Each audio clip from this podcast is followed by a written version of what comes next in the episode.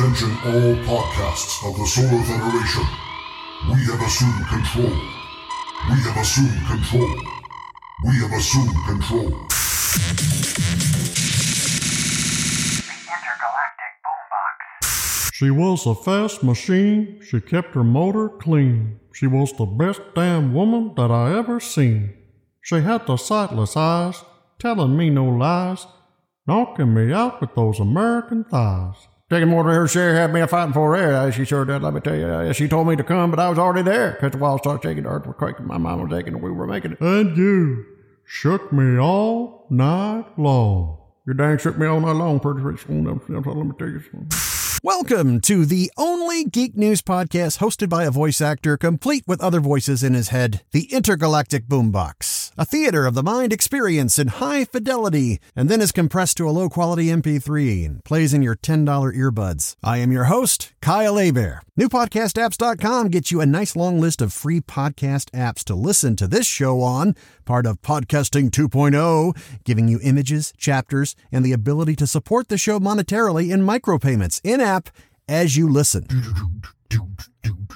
The question of the week. What tech are you excited for in 2022? Barney Schaefer from Sheboygan, Wisconsin says Steam Deck. Zenro97 also says Steam Deck to emulate those GameCube games on the go. Kinzaro says PSVR 2. Summer is personally looking forward to see whatever Nintendo has up their sleeves next. It's gonna be real hard to top the Switch at this rate. King Jalal says a PS5, like actually finally getting one at fair market price. Levi says nothing that's been announced, but a more powerful Switch would be very nice, especially for Breath of the Wild 2. Also, a Samsung Freestyle, a smart Bluetooth projector that can project on any colored wall, optimizing screen size up to a 100 inch display, autofocuses, mirrors your TV or phone content, 360 degree sound, 180 degree cradle stand, and a voice assistant, Alexa built in there, 1080p HDR, will retail for $900. No release date yet, but pre orders are up all over. Check the Link in the show notes. see what that freestyle's all about. New question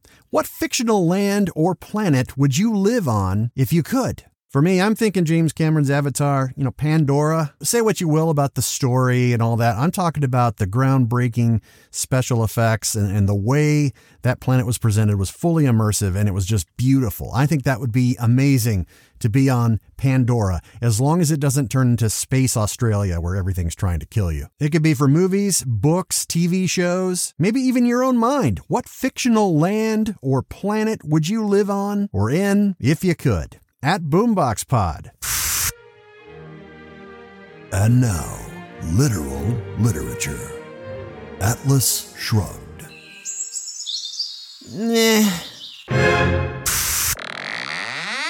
If you don't want spoilers for the Book of Boba Fett, you best skip ahead to 7 minutes and 29 seconds. Don't shoot the messenger. The Book of Boba Fett so far has been not the home run The Mandalorian was, but it's still entertaining. I have faith that Jon Favreau has some some tricks up his sleeve there. Second episode was better, though the moment that definitely made me go, "Whoa, did they really go there?" The deepest cut of fan service yet was Tashi Station, baby. Yeah, you don't see any power converters worth whining over, but you do see two of Luke Skywalker's compadres that hardcore fans will recognize because they've combed every last special feature on the disc in their collection. Ladies and gentlemen, Camie and Fixer!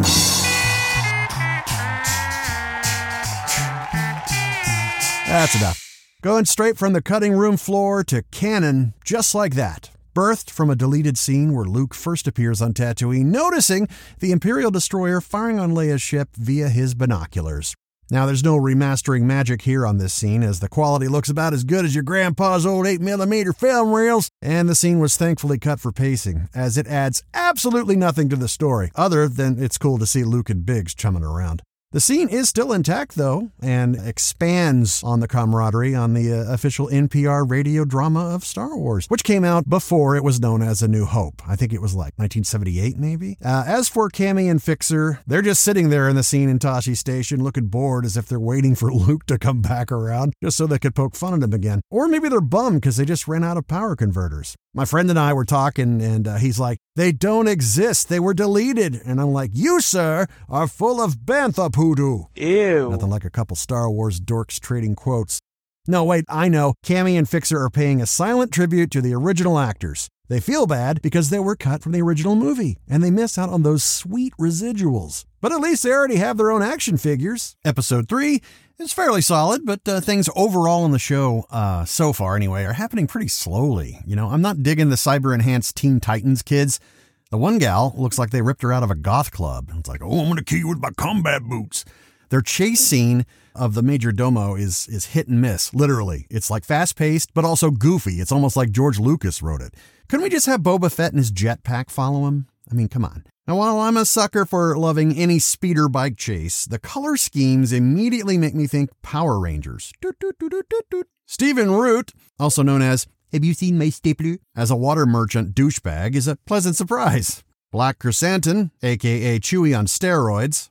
I'm digging him. This Wookiee is ready for the WWE, man. He undid everything the bacta tank did for Boba in just like two seconds. Mythosaur references dating back to the holiday special, which of course we've seen the Mythosaur, like like that's his logo, the skull that you see on his armor and you've seen throughout the Mandalorian. Honestly, surprised we haven't seen a Mythosaur yet. But there's still time. Meanwhile, we did get a baby Rancor. That was cool. A gift from the Twin Hutts, handled by Danny Trejo, who is destined to appear in anything Robert Rodriguez makes. Getting to see how a Rancor bonds with its owner, that's, that's pretty cool. Fennec Shand has nothing to do in this episode except walk around with Fett and have that PO'd mom stare. It's like I feel like they could trim the fat on this show and just give us a jam packed four episode run instead of seven. And at the end of the day, I'm like any other Star Wars fan who bitches. We all still show up and throw money at Lucasfilm, and we're there to see the next one. Just gotta keep it all in perspective. Even at its worst, it's still better than Rise of Skywalker. I just read that Temuera Morrison, the guy who plays Boba, says the Slave One ship has officially been renamed Fire Spray. It's not just the type of ship. He says it's called that when they uh, they shot Book of Boba Fett. I think Axe Body Spray should cash in on this for the Star Wars fan who goes overboard with trying to smell good. When your BO needs to go down in flames. What's in the box? Pain. Or Gwyneth Paltrow's head. But seriously, Dune is now on 4K and Blu ray, and that makes me super happy. I love that movie. I paid way too much for the exclusive Steelbook from Best Buy because I missed out on the pre orders. Curse you vultures on eBay! Walmart offers an exclusive Blu ray set that I wish was the 4K version, but uh, alas, it comes packaged in a replica Bene Gesserit pain box. Just like young Paul Atreides got to experience with a gom jabbar at his neck, no relation to Kareem Abdul. Once you take the disc out, you can relive that scene where you stick your hand in the box and face certain death if you remove it and instead feel excruciating nerve induction pain. Only not because lawsuit. The ad actually says limited edition pain box. You know, for kids. I say John Carpenter's The Thing is a Christmas movie. Better yet, it's an anytime movie. Let's go to the phones and uh, see what you guys think here. West of the Rockies, you are on the air. I is here. Oh, Papa Ganda. Where are you calling from? I explain. Uh huh.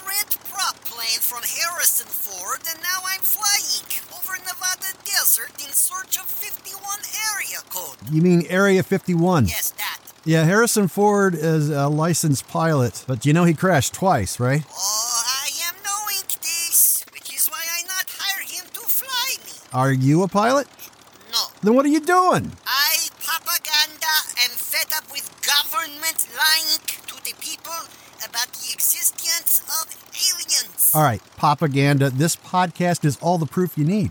I got aliens on this spaceship here who podcast with me every week. Ah, they is cosplayers. For an audio podcast? Looky here, Carl. Kyle, You has issues. Papa Ganda, you've got more issues than the entire run of Batman. Flying rodents do not concern me. However, jet fighters who just to intercept me do. Papa, you're going to get yourself killed. You can't just fly over Area 51 airspace. The military can shoot you down.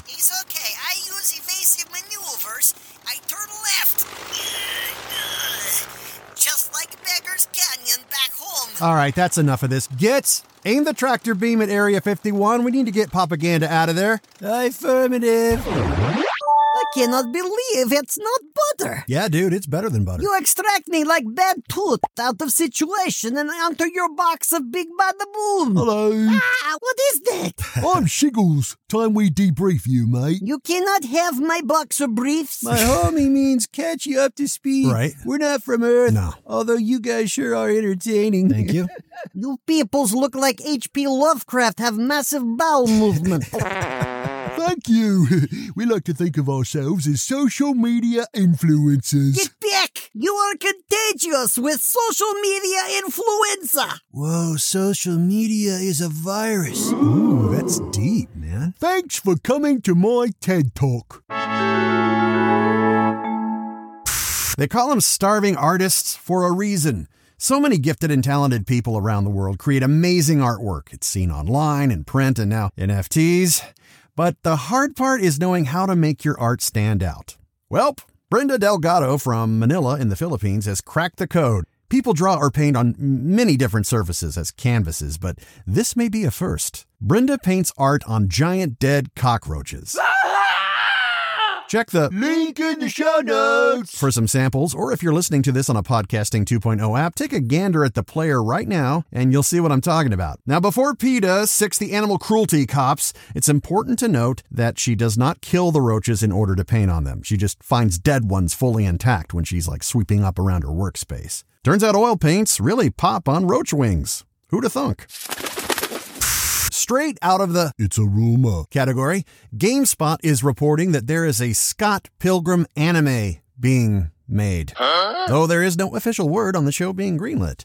Studio Science Saru is tapped to do the animation work. Pilgrim's creator, Brian Lee O'Malley, will supposedly write. Science Saru's animation credits include Devilman Crybaby for Netflix and two shorts from the recent Disney Plus Star Wars Vision anime anthology, TOB1 and Akakiri. Now, is it me, or does this seem like an idea that's like two decades too late? And even then, I could actually envision a cartoon series, but with anime's explosion of popularity, I could see the bean counters thinking that everything needs an anime, because Hollywood's definitely learning anime doesn't need a live action adaptation. I love Scott Pilgrim as a movie. I never read the original comic, and I think it's a great snapshot of game culture for the time. Gits, what's your two cents? Let it go, let it go. How about no singing on the bridge? Sorry, Captain. Shiggles? Uh, I say I would do anything for love, but I won't do that. What? What? Wait a minute. What won't you do?